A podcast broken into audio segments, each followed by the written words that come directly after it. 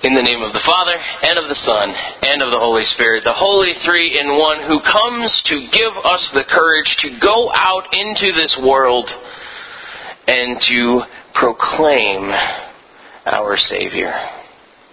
Dear brothers and sisters in Christ, Today is Pentecost, but tomorrow, like I've been saying, is Memorial Day. It's sort of a national holiday that we have in order to uh, celebrate mattresses and clothes. At least that's what I can figure out from TV anyway this sort of odd holiday that um, is is all about sales, but sales in a very patriotic kind of a way.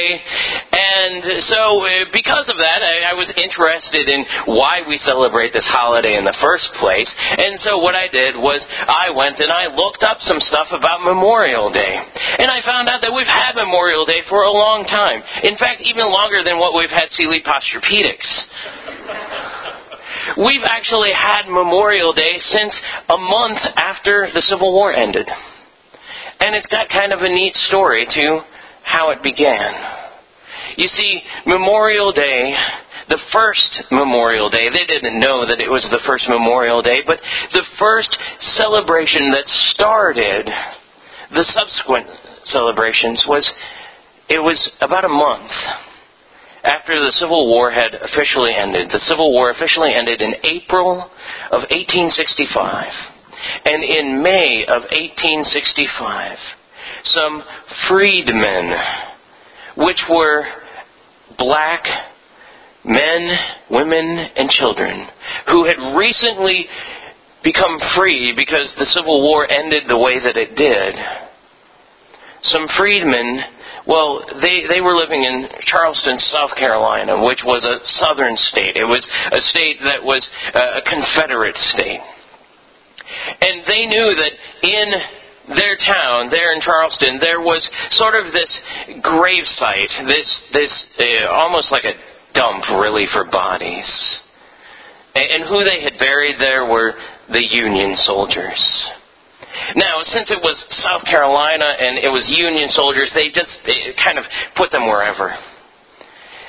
These were the enemy, and so you didn't take as much good care in burying them as what you would, well, your own soldiers. And so they had kind of put them in these paupers' graves. They, they still gave them a grave, which was great, but it just really wasn't that great of a place. And so what these freed men and women did recognizing that these men had died so that they could be free was they organized in their communities. They organized in their churches. They organized within their families. And what they did was they decided that one Sunday they were going to go out and they were going to clean up that gravesite. They trimmed things back.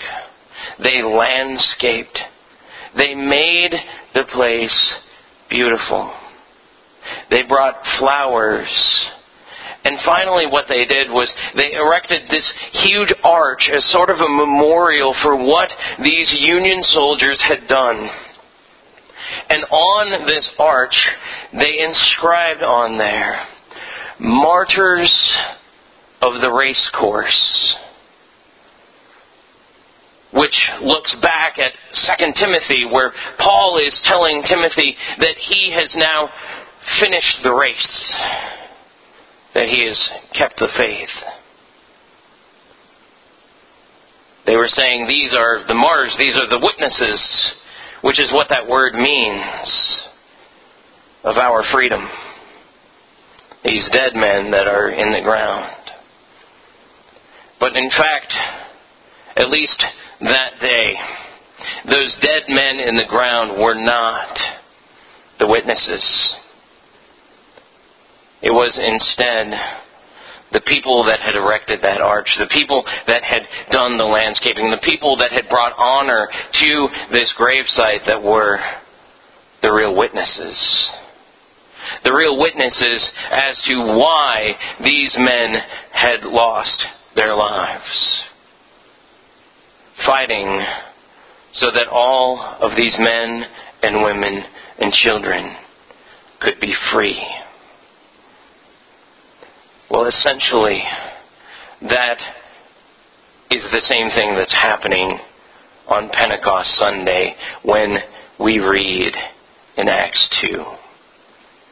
You see, what we find when we're reading in Acts 2 is that the disciples are in an upper room together on the 50th day, essentially after Jesus had been crucified and buried and rose again from the tomb. You see, Jesus was died and buried right around the festival of Passover and the Jewish calendar had this this other holiday that happened 50 days after whenever Passover was, and they called it Pentecost. It was sort of a Thanksgiving celebration for them, where they got together and well, they didn't eat turkey, but they had some other great celebrations about a harvest coming in, because that's when the harvest would have come in, and so everybody knew. Okay, Pentecost is when we give thanks to God for what He's done for us. And on this Pentecost, what happened was all of a sudden you heard this rushing wind come in to where the disciples were. And then tongues of fire appearing on their heads. And then they're able to speak. And get this, able to speak in over 15 languages, if you go through and you count all of those people groups in there, over 15 languages that they had no idea how to speak beforehand. You see, the Holy Spirit gave them this power this ability to be, be martyrs. Now, I know that when we think about martyrs, we think about people that are dead, like those dead Union soldiers that were in the ground in South Carolina, but that's not necessarily all that martyr means. You see, in fact, the word martyr comes from, well, the Greek word martyr, and the Greek word martyr simply means witness. Like that person in the courtroom who's standing up saying, This is what happened. Those disciples on that day became witnesses. They became witnesses to what God had done through them. And so it appears that they walk outside onto the porch or wherever it was, and they're telling everybody in these 15 different languages or however it worked at the time. We know at least 15 different people groups understood it. And they understood it well enough to be like, well, maybe these people are crunk. Maybe these people have had a little bit too much. And so we don't really know exactly. It must have been very enthusiastic, though. Whatever it was that they were saying, giving thanks for. Right? And then Peter steps in and he's like, Don't worry, don't worry. Uh, what is happening here is not that we are drunk, because it's only 9 in the morning, which leads you to ask the question, when was it sort of okay? Um, not 9 in the morning, though. So he, he, we're not drunk. Instead, what we're doing is we're giving witness to the person who saved us to this Jesus Christ who died and was raised again. This Jesus Christ who we saw die on a cross. We saw him die there and we saw him be put into a tomb. We knew that he was really dead. In fact, we thought he was dead and so we were doing what we would do now they, they brought things to his tomb in order to decorate it. But they found out that he wasn't there. And by this point, the 50th day after Easter, by this point, if you listen to what the Apostle Paul says in 1 Corinthians 15, he had already appeared to over 500 different people. And so they're ready to give thanks. they're ready to witness to that empty tomb. But because the tomb is empty, they can't witness by bringing decorations to his tomb. That would just be silly. So instead, what they do is they decorate the whole world.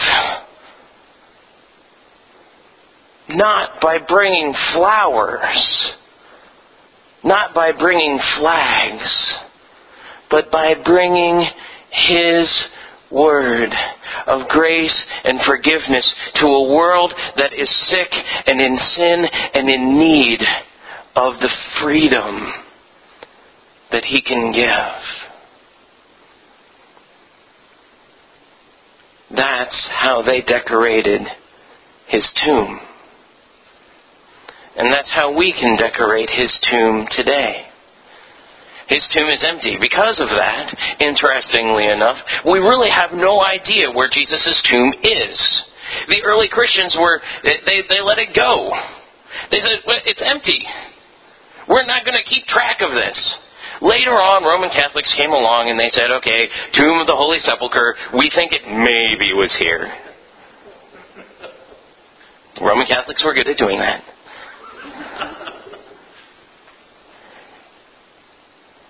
But the early Christians said, we don't really care. We're not going to be bringing flowers to his tomb because that's not where he resides. He resides in this whole world. And how he would have us decorate this whole world is simply by preaching the forgiveness that he has given to us. Telling people that are in despair, God loves you. No matter what you've done, no matter who you are, let me decorate Christ's tomb by telling you that He loves you and forgives you. And because of that, you can have an eternity with Him in the resurrection. I talk to my grandma every Tuesday. This Tuesday was a little bit harder of a discussion with her because my grandfather, he died a year ago, just about.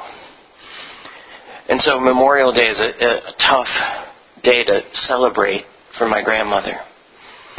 It was especially tough this Memorial Day because apparently whenever she goes to put flowers on my grandfather's grave, she likes to bring peonies. But because of the weird weather that they've been having up in Nebraska, the peonies just aren't there anymore. So she had to go to the florist. And she said it was really tough to pick out something to put on his grave. But what she finally picked out was a cross made out of flowers in blue and white. She said, I think you would have liked that. My grandfather, who was a who was always disappointed that I didn't learn German at the seminary because that was God's true language. My grandfather, who was an elder at his church, she, thought that he would like this cross on his tomb. And I thought to myself, I think he would too. Because what that cross is doing there in that cemetery is similar to what we do when we tell other people of the grace and peace of Jesus Christ that we have in ourselves. What that cross is doing is telling all of the other people there who are in that gravesite crying and being distraught over the ones that they loved telling them that there's a future for my grandfather. That one day he and all the other residents of that cemetery and of the cemetery in South Carolina and of every cemetery in the world, that all of those residents, they are going to be resurrected by the power of the Son of God that they will be infused with the power of the Holy Spirit who came upon those disciples on that first Pentecost day, that they will be alive.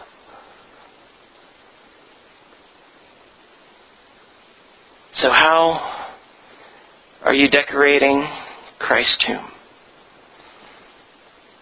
this weekend.